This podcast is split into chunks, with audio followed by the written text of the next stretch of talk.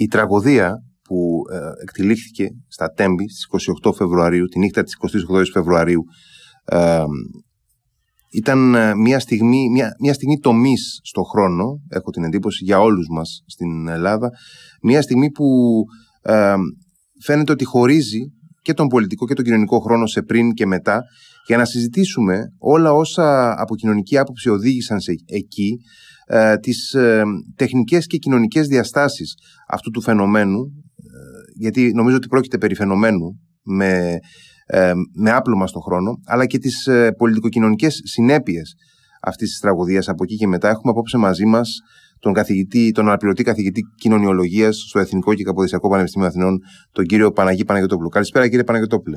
Καλησπέρα κύριε Χαλαμπίδη. Να αναφέρω ότι έχετε γράψει πριν από μερικά χρόνια ένα βιβλίο το οποίο έγινε νομίζω τραγικά επίκαιρο με όσα συνέβησαν στα Τέμπη.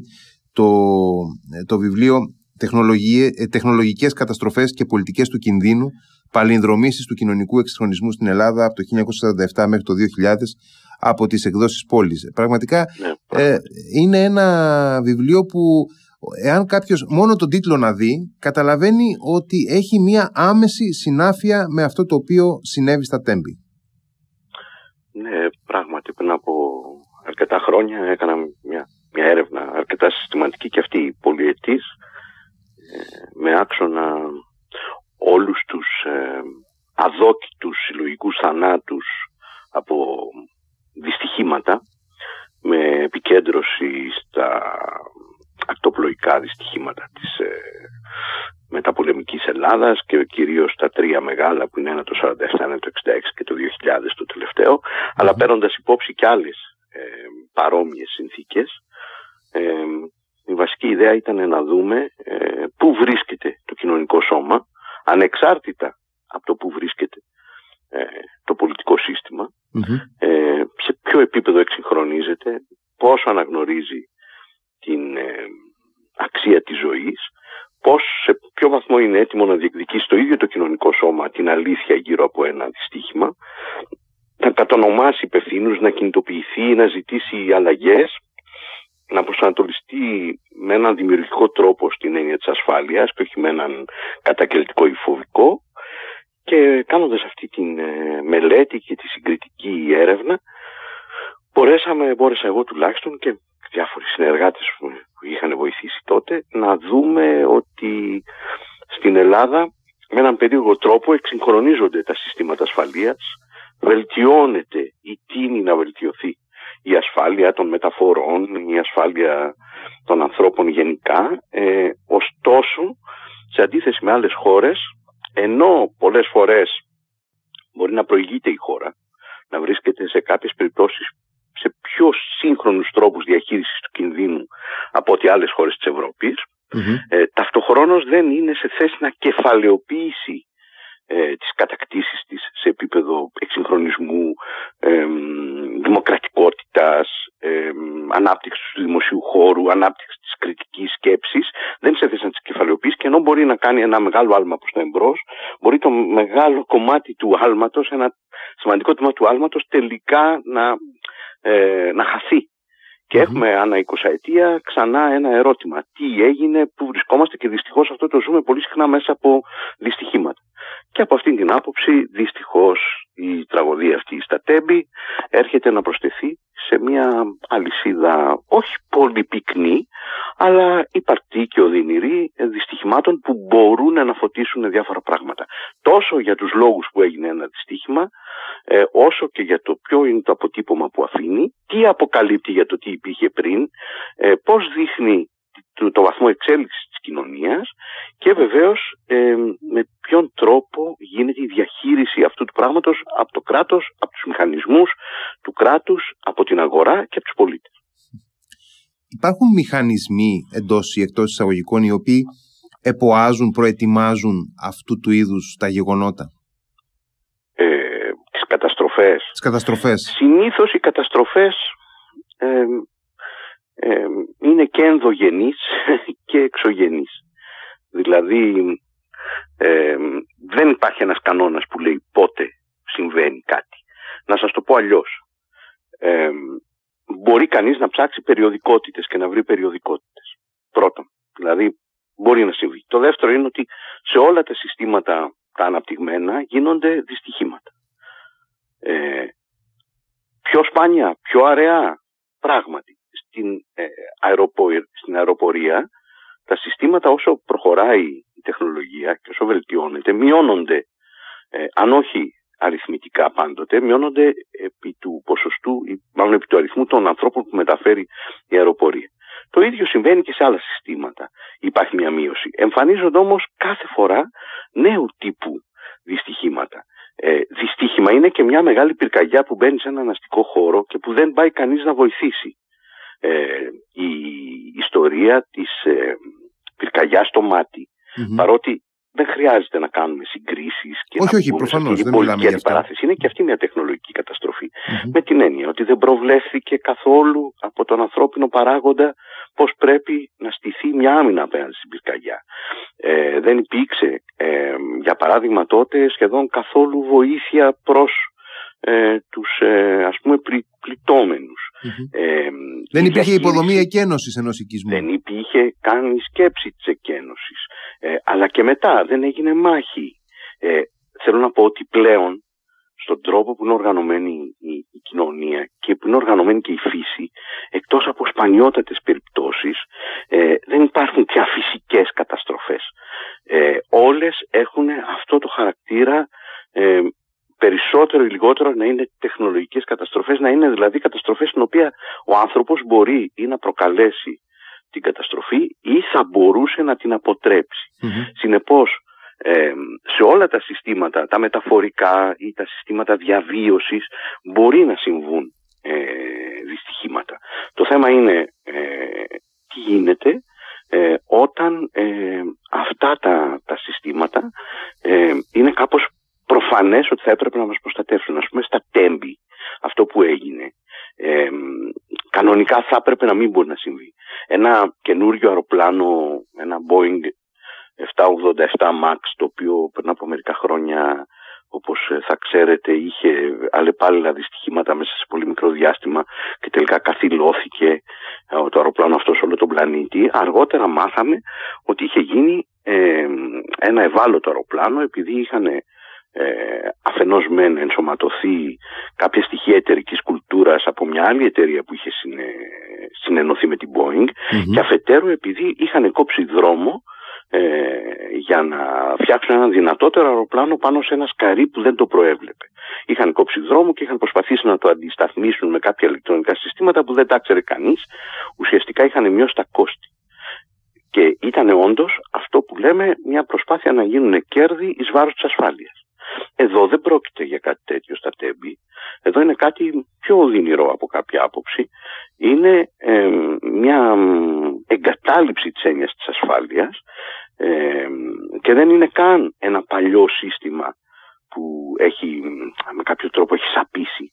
Είναι ένα σύστημα που δουλεύει με όρους πιο παλιούς, πιο καινούριους, με τεχνολογίες επάλληλες και διαφορετικού επίπεδου, ε, με ε, διάφορα συστήματα και υποσυστήματα που δεν συνεργάζονται καλά, με ανθρώπους που είναι ανεπαρκείς, που δεν είναι σε θέση να μπαίνουν σε μια τεχνολογία, να βγαίνουν από αυτή να μπαίνουν σε μια άλλη ε, και που επειδή γίνεται σε ένα επίπεδο όχι πάρα πολύ υψηλής, υψηλών απαιτήσεων. Το τρένο βεβαίως έχει και αυτό τεχνολογικά αναβαθμιστεί, αλλά στην Ελλάδα ποτέ δεν διεκδίκησε ακόμα και τα τελευταία χρόνια που έγινε η ηλεκτροκίνηση, ποτέ δεν διεκδίκησε να είναι μια τεχνολογία mm-hmm. εχμής που θα καταλάβαινε κανείς ότι μπορεί να υπάρχουν κάποιοι mm-hmm. αστάθμιτες παράγοντες. Μας φαίνεται τελείως ε, τρομερό ότι μπορεί αυτό το ας πούμε παραδοσιακό μέσο να προκαλέσει τόσους νεκρούς. Και από αυτή την άποψη αυξάνεται το σκανδαλώδες της υπόθεσης και το ανυπόφορο. Ε, μία από τις μεγαλύτερες ε, ναυτικές τραγωδίες που ε, αναφέρατε του 1966 το ναυάγιο του, του επιβαταγωγού Ηράκλειων των αδερφών Τιπάλδου ναι. αφορούσε, αφορούσε την Κρήτη, εδώ το Ηράκλειο. Τρία χρόνια αργότερα... Τα Χανιά κυρίως. Ε, ναι, τρία χρόνια αργότερα. Κυρίως τα Χανιά, Ηράκλειο το πλοίο, αλλά ναι, ήταν ναι. Χανιώτες οι περισσότεροι ε, επιβαίνοντες. Και ε, μετά από τρία χρόνια είχαμε ε, ακόμα μια ε, μεγάλη τεχνολογική καταστροφή. Είχαμε τη συντριβή ενός αεροσκάφου της Ολυμπιακής, το οποίο πήγαινε επίσης από τα Χανιά στην Αθήνα. Ναι. και μιλάμε τότε για την Κρήτη της, στα τέλη της δεκαετίας του 60 που ήταν ήδη τότε μια αναπτυσσόμενη περιοχή που και, και υπέστη δύο τέτοια έτσι, κομβικής διάστασης γεγονότα, δύο τέτοια δυστυχήματα που τουλάχιστον σε ό,τι αφορά το, ε, το ναυάγιο του Ηράκλειον άλλαξε ε, τον χάρτη της ακτοπλοείας όχι μόνο στα κριτικά δεδομένα αλλά πανελλαδικά νομίζω ακριβώς συνολικά. Και ήθελα να ρωτήσω γιατί έχοντας μελετήσει σχετικά την υπόθεση του, του Ηράκλειον ε, φαίνεται πίσω της μια σειρά από ε, καθυστερήσεις και ανορθογραφίες της ελληνικής ε, και ακτοπλοείας και ε, ε, επιχειρηματικότητας συνολικά αλλά τώρα βλέποντας αυτό το, το δυστύχημα την τραγωδία στα Τέμπη υπάρχουν, μπορούμε να διαγνώσουμε, να βρούμε ή θα άξιζε να ψάξουμε πιο εντατικά για να βρούμε κοινωνικές διαστάσεις, κοινωνικές διαδικασίες οι οποίες βοήθησαν στην ε, στη, στη δημιουργία, στην προετοιμασία ε, όσων ε, προκάλεσαν αυτό το δυστύχημα. Και να, μιλάω, να, μιλάω να, να, πω κάποια λίγα πράγματα που ίσως ενδιαφέρουν και ιδιαίτερα τους φίλους από την Κρήτη για, την, για το ναυάγιο του, του, του Ηράκλειου. Ε, το ναυάγιο του Ηράκλειου προκαλείται μέσα από μια αποτυχημένη προσπάθεια εξυγχρονισμού της ακτοπλοείας η οποία γίνεται με ιδιωτελή και ατελή μέσα που κάνει ε, το ελληνικό ας πούμε ακτοπλοϊκό κεφάλαιο τη συγκεκριμένα οικογένεια Τυπάλτου. Ε, ένα πλοίο ακατάλληλο που όμως θεωρείται τότε πάρα πολύ γρήγορο και πολύ πολυτελές και σπουδαίο. Έτσι διαφημίζεται, το οποιο όμως είναι Ε, μετά ε, βλέπουμε ότι υπάρχουν διάφορες ας πούμε ε, ύποπτες ε, ε, σκηνές συνεργασίας ανάμεσα στην εταιρεία και στο λιμενικό σώμα ε, η οποία, το οποίο λιμενικό σώμα επιτρέπει να φορτωθεί με λάθος τρόπο και με καθυστέρηση ένα, μερικά φορτηγά. Mm-hmm. Επειδή κάποιος παίρνει τηλέφωνο, υπάρχει ας πούμε, μια τέτοια ε, μικρή οσμή διαπλοκής. Mm-hmm. Ε, το, το πλοίο έχει με πάρα πολλά προβλήματα, ε, ο καπετάνιος είναι και αυτός πιθανόν ανεπαρκής, ε, οι συνθήκες ε, του καιρού είναι κακές, ε, ο διασωστικός μηχανισμός του κράτους είναι ε, και αυτός πολύ αδύναμος, γίνεται η τραγωδία, αλλά εκείνη την ώρα μετά τι γίνεται, μια αναγεννητική ε, κατάσταση σε όλη τη χώρα, ε, ένα τεράστιο κύμα αλληλεγγύης, ε, μια ουσιώδης αποπολιτικοποίηση και επαναπολιτικοποίηση του δυστυχήματος στο σημείο ακριβώς που πρέπει δηλαδή ε, δεν θέλουμε να κινδυνεύουμε θέλουμε σύγχρονα μέσα και από αυτό θα γεννηθούν διάφορες πρόνοιες ασφαλείας όπως είναι το απαγορευτικό απόπλου ε, αλλά θα γεννηθεί και η ΑΝΕΚ που τότε είναι ε, μια εταιρεία λαϊκής που χρησιμοποιεί στοιχεία από διάφορες παραδόσεις του επιχειρήν και από την λαϊκή οικονομία να την πούμε έτσι. Και οι μηνοϊκές αντίστοιχα εδώ στο Ηράκλειο, οι μηνοϊκές και, πάλι και αργότερα, ναι, και ναι. αργότερα μηνοϊκές. Ε, και ε, θα έχουμε μια πάρα πολύ σύγχρονη και πολύ ενδιαφέρουσα αντίδραση και της κριτικής κοινωνίας και της ελληνικής κοινωνίας. Τώρα εδώ αυτό που το προκαλεί αυτό ε, θα σας φανεί ίσως λίγο γενικόλογο. Είναι η αντιφατική σχέση που έχει το ελληνικό κράτος με τους σιδηροδρόμους τα τελευταία 30 χρόνια. Έχει μια αντιφατική σχέση το κράτος για την οποία οι πολίτες δεν έχουν καμία ευθύνη και είναι το κράτος συνολικά. Αυτό είναι ένα πρώτο επίπεδο. Δεν είναι σαφές ε, αν ε, σε αυτή τη χώρα το, το κράτος, τα πολιτικά κόμματα, οι πολιτικές δυνάμεις θέλουν το τρένο, με ποιους θε, όρους θέλουν το τρένο, τι τρένο θέλουν, ενώ ξέρουμε απ' την άλλη και αυτό δεν είναι αναγκαστικά κακό, ότι σίγουρα το ελληνικό κράτος ήθελε το αυτοκίνητο. Βέβαια. Έχουν γίνει τρομερές επενδύσεις και έχουμε καταπληκτικούς δρόμους, ενώ παλιά δεν είχαμε πράγματι, και έχουν πεταχτεί πολλά λεφτά και έχουμε πολύ κακά τρένα τα οποία αποδείχθηκαν και επικινδυνα Αυτό είναι σίγουρα ένα επίπεδο ε, εξήγησης ότι δεν είναι γνωστό ε, στην κοινωνία και δεν είναι γνωστό σε κανέναν τι θέλει αυτή η χώρα από το τρένο της. Θέλει για λόγους οικολογικούς να το αναπτύξει, ε, έχει κάποια οικονομοτεχνική μελέτη που πιστεύει μπορεί να αναπτυχθεί. Αυτό είναι ένα επίπεδο. Έτσι, είναι ασαφής η βούληση και αυτό μακροσκοπικά οδηγεί και σε δυσλειτουργίες και πιθανόν και σε ε, δυστυχήματα, όπως και έγινε. Υπάρχει ένα δεύτερο επίπεδο χρονικό, ε, το οποίο είναι από την ώρα που υπογράφονται τα μνημόνια και αρχίζει μια προσπάθεια να εξηγιανθεί ο ΟΣΕ. Ε, αυτή η προσπάθεια είχε, είχε σε κάποια επίπεδα ε, κάποιες ε, ε, ενδιαφέρουσες και μάλλον λειτουργικές ε, πολιτικές. Έγιναν κάποια πράγματα, μειώ, μειώθηκαν κάποια πράγματα που ήταν παρανομίες, παραβάσεις, μια περίεργη διαπλοκή ανάμεσα σε ένα κομμάτι των εργαζομένων και στη διοικηση μια περίεργη σχέση του κράτους, μια περίεργη με τους εργαζόμενους, όλα αυτά σε κάποιο βαθμό με τα μνημόνια ε, αντιμετωπίστηκαν. Απ' την άλλη όμως φαίνεται ότι υπήρχε αφέμαξη προσωπικού, ότι υπήρχε μια ας πούμε συρρήκνωση επικίνδυνη και ταυτοχρόνως γίνεται και μια ας μου επιτραπεί ε, αποκρατικοποίηση παροδία η οποία καταλαβαίνω εγώ τουλάχιστον ότι αφορά περισσότερο τις εμπορευματικές μεταφορές και όχι στα αλήθεια τις επιβατικές Δηλαδή έρχεται η Ιταλική η κρατική εταιρεία, το αγοράζει πάρα πολύ φτηνά αυτό το πράγμα και δεν κάνει καμία ουσιαστική επένδυση. Αυτό το ασημένιο βέλος είναι μάλλον μια κομμωδία όσον αφορά την ποιότητά του και την ταχύτητά του ε, και δεν γίνεται καμία σοβαρή επένδυση στο δίκτυο. Και σε αυτό υπάρχουν διαχρονικές ευθύνες όλων των κυβερνήσεων που ε, παίξαν ρόλο από το μνημόνιο και μετά στο να φτάσουμε σε ένα επίπεδο που να είναι στο όριο του, ψε, του ψευδούς, δηλαδή ε, μια σχεδόν ψευδής ιδιωτικοποίηση. Ε, και βεβαίως στο τέλος, και αυτή είναι, αυτό είναι ευθύνη της ε, παρούσης κυβέρνησης ε, και κυρίως του, του συγκεκριμένου Υπουργού, ε, μια ε, εγκατάλειψη της εποπτείας του φορέα. Δηλαδή δεν υπάρχει σαφής μέρημνα ότι εκεί υπάρχουν άνθρωποι οι οποίοι μεταφέρονται, μετακινούνται και ενδεχομένως κινδυνεύουν. Δεν υπάρχει αυτή η αίσθηση ε, της ε, αυξημένης αγωνίας ε, για την ασφάλεια των ανθρώπων.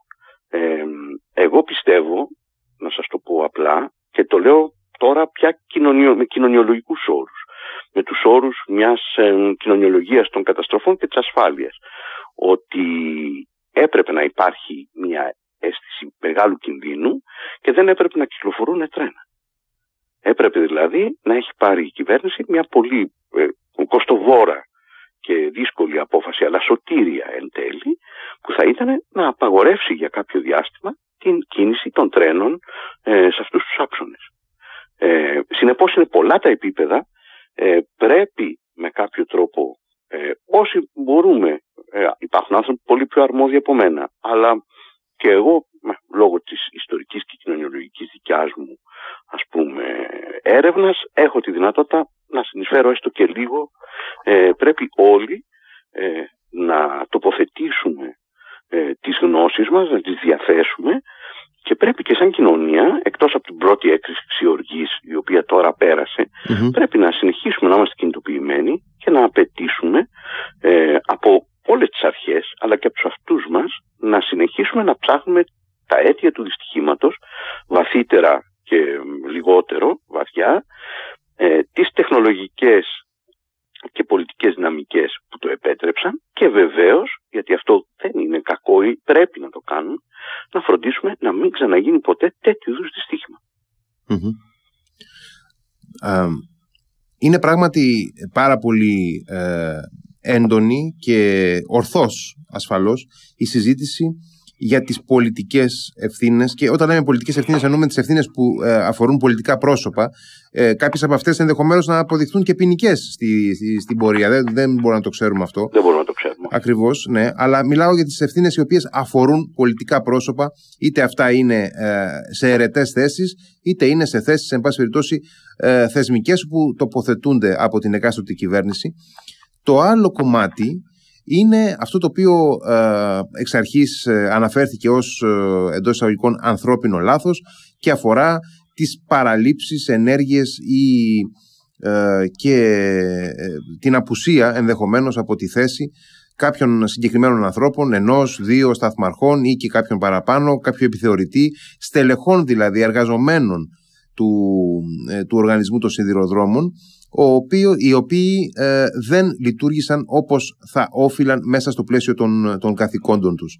Και Ε, αναρωτιέμαι αν καταρχάς εδώ έχουμε ε, από πίσω από, αυτή, από αυτές τις συμπεριφορές μια σειρά από παράγοντες ε, κοινωνικούς και πολιτικούς που τις έχουν υποδαβλήσει το, το μπλάνκο στο βιβλίο με τις βάρδιες το ότι φεύγω από τη θέση μου μία ώρα νωρίτερα ή μισή ώρα νωρίτερα και σιγά μην κάτσω να, να, να, να φυλάω τον άλλον ας πούμε ε, και όλα αυτά τα λέω λίγο χήμα, εν πάση περιπτώσει, αλλά τα λέω ναι, λίγο. Ναι, μα ήταν χήμα όμως. Τα λέω... Εσείς τα ναι, λέτε ναι. χήμα, αλλά το χήμα περιγράφει. Ακριβώς, γιατί Μια έτσι, έτσι τα λέμε και μεταξύ μας όλοι. Ναι, ε, υπήρχε λοιπόν αυτό το πράγμα. Ε, γιατί εκ των πραγμάτων ναι, φαίνεται ναι. ότι υπήρχε. Ναι, είναι σαφές. Είναι σαφές ότι με τον ίδιο τρόπο και με την ίδια ένταση που πρέπει να περιγράψουμε μακροσκοπικές και πιο πρόσφατες πολιτικές ευθύνες, πρέπει με τον ίδιο τρόπο να περιγράψουμε και να καταλάβουμε ε, ποιος φταίει, γιατί και πόσο. Ε, και όταν λέμε φταίει, γιατί και πόσο, εννοούμε στο πεδίο. Δηλαδή, το ότι κάποια στιγμή θα γινόταν ένα δυστύχημα και μάλλον μεγάλο είναι πιθανό. Δεν μπορούμε όμως να το ξέρουμε. Ξέρουμε επίσης όμως ότι θα μπορούσε το συγκεκριμένο δυστύχημα μέσα από την, ε, στοιχειώδη, τον στοιχειώδη επαγγελματισμό κάποιων στελεχών και αυτών που κατηγορούνται σήμερα, αλλά ενδεχομένως και άλλων εκεί γύρω, να μπορούσε να αποφευθεί. Ε, και συνεπώς είναι τελείως ε, παρανοϊκό ε, και ύποπτο στην πραγματικότητα να θέλουμε να αθώσουμε ως κοινωνία, να εξαιρέσουμε, να υποτιμήσουμε τη σημασία αυτών των ανθρώπων που έχουν κάνει εγκληματικά λάθη. Αυτό είναι, είναι σαφές. Υπάρχει αυτή η παράμετρος. Ε, δεν είναι μόνο γιατί ήταν κακώς εκπαιδευμένοι, ε, είναι και γιατί δεν έχουν συνέστηση αίσθηση ευθύνης.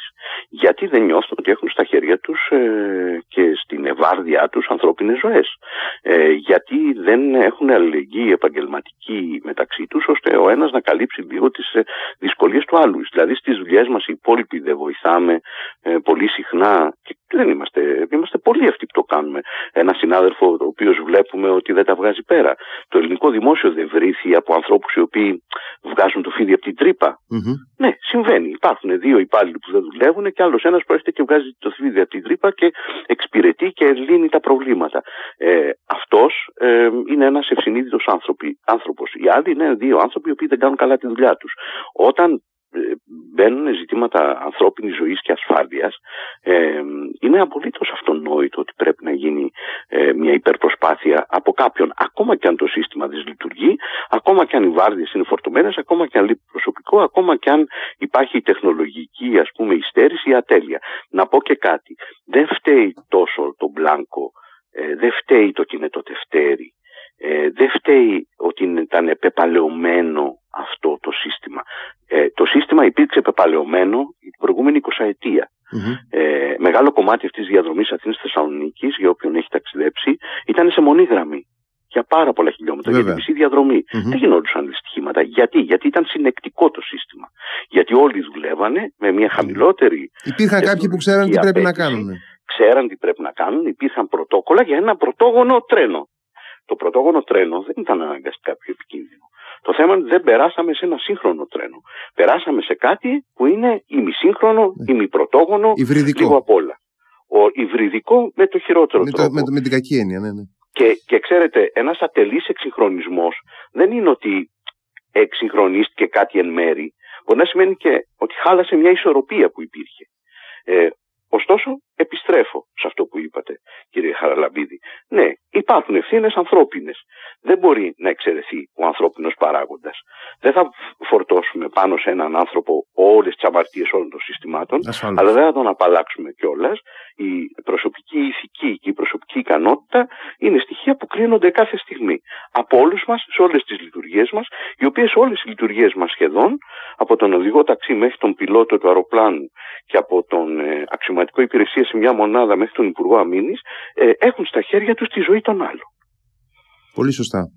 Και ε, αυτή η υπόθεση προσωπικά, να κάνω και μια έτσι, προσωπική αναφορά, με έκανε κάποια στιγμή να σκεφτώ μήπως ε, σε αυτές τις ε, συμπεριφορές ε, που είδαμε των συγκεκριμένων υπαλλήλων πρέπει κάποια στιγμή να δούμε εάν καθρεφτιζόμαστε και εμείς ή πολλοί από εμάς που έχουμε αυτό το χήμα ε, το έχουμε ε, πολύ εύκολα εντάξει στην καθημερινότητά μας και στην συλλογική μας συνείδηση και ατομική συνείδηση πολλές φορές νομίζω τις τελευταίες ναι. δεκαετίες στην Ελλάδα. Να, να σας πω την αλήθεια δεν μπορώ, δεν είμαι από αυτούς που θα κατηγορηθούν ε, ότι Ελλάδα, την ελληνική νοοτροπία και τον ελληνικό πολιτισμό, Σίγουρα το λαό. Δεν, δηλαδή οι δημόσιες τοποθετήσεις δεν οδηγούν εκεί. Αλλά υπάρχει όντως μια υστέρηση σε ζητήματα ρουτίνας και πρωτοκόλλου. Πρέπει σε αυτή τη χώρα να σταματήσουμε να ντρεπόμαστε να ακολουθούμε ε, τη ρουτίνα ενός πρωτοκόλλου κατά γράμμα. Ε, δεν είναι ντροπή. Ναι, και δεν είναι κορόιδο ποιος το κάνει. Έτσι. Δεν είναι χαζός αυτός που το κάνει, ναι. δεν είναι ευθυνόπουργο, είναι υπεύθυνος. Και εδώ είναι σαφές ότι απουσίαζε αυτό. Ε, δεν ξέρω πόσο αυστηρά ήταν τα πρωτοκόλλα, εδώ δεν μπορώ να μιλήσω, θα, θα υπερβώ τι αρμοδιότητέ μου, αλλά ξέρω ή ότι δεν ήταν αυστηρά τα, τα πρωτόκολλα, ότι ήταν της πλάκας, ή ότι υπήρχαν πρωτόκολλα, όπως λένε κάποιες εκθέσεις, και δεν ακολουθηθηκαν Ε, και σε ό,τι αφορά τα θύματα, ε, τους 57 συμπολίτες μας οι οποίοι ε, έχασαν τη ζωή τους σε αυτό το τραγικό δυστύχημα από εργαζομένους στο σιδηρόδρομο μέχρι ε, νέα παιδιά φοιτητές που ταξίδευαν για να επιστρέψουν στις, ε, στις σπουδές τους. Ε, το τρένο έχουμε δει στην, στην πράξη ότι τουλάχιστον τις τελευταίες δεκαετίες αν όχι διαχρονικά ήταν και είναι ένα μέσο μεταφοράς των μη προνομιούχων, να το πω έτσι με αυτή την έκφραση που δεν μου αρέσει προσωπικά, αλλά εν πάση περιπτώσει για να καταλάβουν όλοι οι φίλοι που μας ακούν, των ανθρώπων οι οποίοι δεν έχουν, ε, εν πάση περιπτώσει, συνήθως την πολυτέλεια να ξοδέψουν ε, ε, παραπάνω χρήματα, να χρησιμοποιήσουν το αυτοκίνητό τους ή κάτι πιο βολικό. Ε, και χρησιμοποιούν, δεν λοιπόν... είμαι σίγουρος ότι είναι. Ναι, λέω, λέω ενδεχομένως σε ένα μεγάλο νομίζω, νομίζω ότι είναι ότι ίσως, ίσως εδώ έχω μια διαφωνία μαζί σας και mm-hmm. είναι λίγο παρατοποθετημένο. Άμα δείτε τα ειστήρια δεν, δεν σημαίνει ότι είναι άνθρωποι με άνεση, φοιτητές ήταν έτσι, που πηγαίνανε με έκπτωση. Ε, δεν νομίζω ότι είναι φτηνότερο από το κτέλ, ας πούμε. Εντάξει, ίσως είναι λίγο, λίγο φτηνότερο από το αεροπλάνο. Δηλαδή, αν δείτε τα ειστήρια, ναι. ε, δεν ήταν και φτηνό το τρένο, να πεις. Και αυτό δεν είναι υπέρ του. Ε, δεν είναι υπέρ, υπέρ του σιδηροδρόμου. Της τρένωσε. Ε, ναι. δεν, δεν είναι ένα πιο λαϊκό μέσο. Είναι ένα κανονικό μέσο. Mm. Ίσως ήταν ένα λαϊκό μέσο πολύ παλιά, πολύ παλιά όταν ήταν πολύ αργό. Αλλά αν θέλετε ολοκληρώστε την ερώτηση. Ναι, και ήθε, ε, εκεί που ήθελα να καταλήξω είναι στο αν ε, πάρα πολλοί από τους ε, συμπολίτες μας ε, είδαν, είδαμε ε, ενδεχομένως ε, τον εαυτό μας ή κάποιον δικό μας άνθρωπο ή το παιδί μας στα πρόσωπα αυτά τα οποία. Όχι επειδή είναι φτηνό το μέσο, επειδή είναι όχι, όχι, μεσαίο ναι, το ναι, μέσο. Ακριβώς, επειδή το ναι. μέσο είναι μέσο. Ναι. Στο συγκεκριμένο ήταν στη μέση. Είναι ένα, ένα μέσο απλό που μπαίνεις μέσα, παίρνεις ένα ειστήριο και το κράτος και η εταιρεία σου διασφαλίζει ότι θα φτάσεις. Mm-hmm. Ότι δεν κινδυνεύεις ιδιαίτερα. Mm-hmm. Και φυσικά ταυτίζεσαι. Το, το, η δυναμική που έχουν αυτές οι καταστροφές στην κοινωνία ε, είναι ακριβώς επειδή θα μπορούσαμε να είμαστε εμείς ή οι φίλοι μας μέσα. Ε, δεν, ειναι δεν υπάρχει κάποια ιδιαιτερότητα. Δεν ε, είναι το ναυάγιο ενός τάνκερ όπου εκεί υπάρχει αυξημένη επικινδυνότητα για τους ναυτικούς. Που βεβαίως δεν θέλουμε να παθαίνει κανένας ναυτικός τίποτα, αλλά ξέρουμε ότι υπάρχει αυξημένη για τους ναυτικούς. Όπως ξέρουμε ότι ε, δεν μας αφορά ε, το ναυάγιο ενός πολυτελούς γιότ. Εμένα τουλάχιστον θα στεναχωρηθώ για τους ανθρώπους, αλλά ξέρω ότι δεν θα ήμουν Σε αυτό το τρένο όμως που έχω ταξιδέψει εκατοντάδες φορές, ε, ξέρω ότι θα μπορούσα να είμαι Και αυτό, όπως και ένα αεροπορικό δυστύχημα, όπως και ένα δυστύχημα με πούλμαν, ε, όπως και ένα ακτοπλοϊκό ναυάγιο, αυτό το κάνει συγκλονιστικό γιατί ε, το θύμα είναι ο τυχαίος άλλος, δηλαδή εγώ. Ε, ε, ε, αυτό λειτουργεί και ως μια γεννήτρια του θυμού; Αυτό φτιάχνει φόβο και φτιάχνει φόβο ε, το λέγανε ας πούμε και οι νέοι ότι από τύχη ζούμε. Ναι. Μπορεί να είναι υπερβολικό, δεν ζούμε από τύχη, αλλά πάντως το να νιώθεις ότι μπορεί να πάθεις κάτι σε αυτή τη χώρα και μια αίσθηση ότι τα πράγματα δεν λειτουργούν είναι αρκετά ισχυρό. Και να πω και κάτι άλλο. Ε, γίνεται στην Ελλάδα τα τελευταία χρόνια ειδικότερα υπάρχει μια, μια πρόοδος σε πολλά συστήματα. Ε, δουλεύει το μετρό και επεκτείνεται στην Αθήνα με τρόπο πολύ Ε, επεκτείνεται η ψηφιακή διακυβέρνηση ε, με τρόπο ριζικό, ραγδαίο και επαναστατικό από κάποια άποψη. Ε, πάρα πολλά πράγματα ε, είναι σύγχρονα. Ο τουρισμός μας είναι σύγχρονος. Ε, οι αεροπορικές συγκοινωνίες και οι αεροπορικές εταιρείες ελληνικές. Έχει, υπάρχουν δύο σημαντικές αεροπορικές εταιρείες στην Ελλάδα για παράδειγμα. Όλα αυτά είναι πολύ σύγχρονα. Ε, και με κάποιο τρόπο μετά από 10 χρόνια. Και δουλεύουν γενικά έτσι, πρέπει να το πούμε ότι δουλεύουν αποτελεσματικά. Ναι, και μετά από 10 χρόνια μιζέριας, συνολικά παρά τα προβλήματα που έχει η χώρα, ε, υπάρχει μια, υπήρχε μια αίσθηση μιας κάποιας πνοής. Ε, έρχεται τώρα ένα δυστύχημα και φτιάχνει μια αίσθηση ματέωσης. Ότι τελικά σαν χώρα, σαν κοινωνία, σαν κράτος, είμαστε δέσμοι της κακοδαιμονίας μας. Αυτό γεννάει πολύ μεγάλη απογοήτευση, η αίσθηση ματέωσης. Ε, και φτάνοντας στην αίσθηση ματέωσης και έχοντας μπροστά μας σε λιγότερο από 1,5 μήνα μία εκλογική αναμέτρηση στην ώρα της και αυτή γιατί δεν το έχουμε συνηθίσει. Έρχεται στην ώρα της αυτή η εκλογική αναμέτρηση. Ε, δείγμα προς το θετικό θα πω και αυτό. Αλλά ε, ενώ πέφτει η, η αρχική οργή δεν ξέρω κατά πόσο υπάρχει το, το ψυχολογικό και κοινωνικό καύσιμο αυτή η οργή να, να μετουσιωθεί σε μια ε, εν πάση περιπτώσει μεταρρυθμιστική πίεση ας το πω έτσι όχι σε μια ε, επαναστατική πράξη όχι, όχι. αυτό είναι και το ζητούμενο μια μεταρρυθμιστική πίεση και μια ε, απέτηση για πιο λειτουργικά συστήματα με δημοκρατικό έλεγχο. Ε, λιγότερη, λιγότερες γκρίζες ζώνες, περισσότερη ορθολογική διαχείριση και περισσότερη ασφάλεια.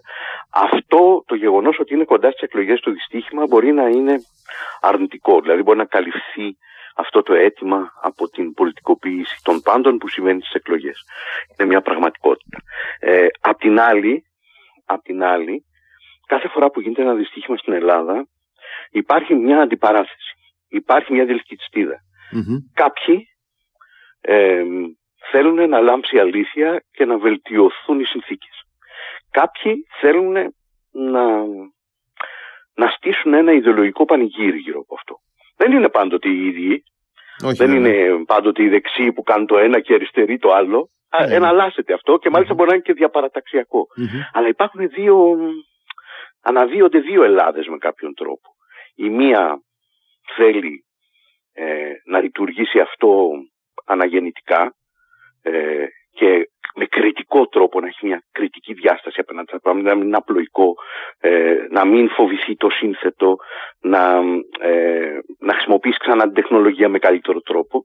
Και υπάρχουν και οι άλλοι οι οποίοι ε, μπορεί να επικαλεστούν θεωρίες συνωμοσίας, μπορεί να ενδιαφερθούν μόνο για μια ιδεολογική διαχείριση των πραγμάτων ή μπορεί να θέλουν απλά να καταγγείλουν. Ε, εδώ δεν ξέρω προς τα που πάει. Ευτυχώς δεν υπάρχει κάποια συνωμοσιολογία γύρω από τα τέμπη. Κανένας δεν προσπαθεί να εξηγήσει στα σοβαρά τα τέμπη με μια συνωμοσία. Αυτό είναι πολύ Ε, υπάρχουν κάποιες δυνάμεις που προσπαθούν να το ιδεολογικοποιήσουν, να πούν ότι φταίνε τα κέρδη, ότι φταίει το σύστημα γενικώς. Ε, και υπάρχουν και κάποιες δυνάμεις, και ελπίζω η δικαιοσύνη εδώ να παίξει το ρόλο της, που θέλει να ψάξει πραγματικά τις ευθύνες όλων των ειδών και σε όλα τα επίπεδα. Από το μακροπολιτικό επίπεδο μέχρι το ποια κουμπιά πάτησε ο Σταθμάρχης. Αυτό θα είναι ευεργετικό για την κοινωνία, αυτό θα δικαιώσει τα θύματα, ε, αυτό ε, μπορεί να αποτρέψει ε, τέτοιου είδους ε, ενέργειες τραγικές στο μελλον Και κλείνοντας να πω και μία έτσι, ε, επίσης προσωπική διαπίστωση ε, ότι μου έκανε πάρα πολύ μεγάλη εντύπωση ότι βρέθηκαν κάποιοι από τους συμπολίτες μας να ε, απεργούν με έτοιμα την μη αξιολόγηση στον ευρύτερο δημόσιο τομέα, εν σε διάφορες πτυχές του, ακριβώς τη στιγμή που ε, αποδεικνυόταν ότι είναι πάρα πολύ σημαντικό να υπάρχει αξιολόγηση και των ανθρώπων και των συστημάτων και των συμπεριφορών και της εργασίας μας Θέλω να πω ότι αυτό μου έκανε τεράστια εντύπωση. Πρέπει να το ξαναπούμε αυτό, ότι οι Έλληνες δεν είναι άνθρωποι ούτε αρχαϊκοί ούτε πρωτόγονοι, είναι σύγχρονοι άνθρωποι που αντιμετωπίζουν σύγχρονες προκλήσεις. Υπάρχει ένα πολιτισμικό ταμπού γύρω από τα πρωτόκολλα, την τήρηση των κανονισμών, την επανάληψη συγκεκριμένων ενεργειών που διασφαλίζουν την ασφάλεια, αλλά όχι μόνο συστήματα ασφαλείας. Ε, κάποια πράγματα που φαίνονται τυπικά και που μας κουράζουν και λέμε αλλά αυτό είναι μια τυπικούρα, ε, εδώ χρειάζεται μια σοβαρή παρέμβαση. Το θεωρώ εξίσου σημαντικό με την έννοια της αξιολόγησης. Επίσης να πούμε κάτι για την αξιολόγηση. Ε, η αξιολόγηση και οι αξιολογήσεις προφανώς πρέπει να επιβληθούν με κάποιον τρόπο, αλλά πρέπει να είναι και πραγματικές αξιολογίες. Ασφαλώς. Ασφαλώς.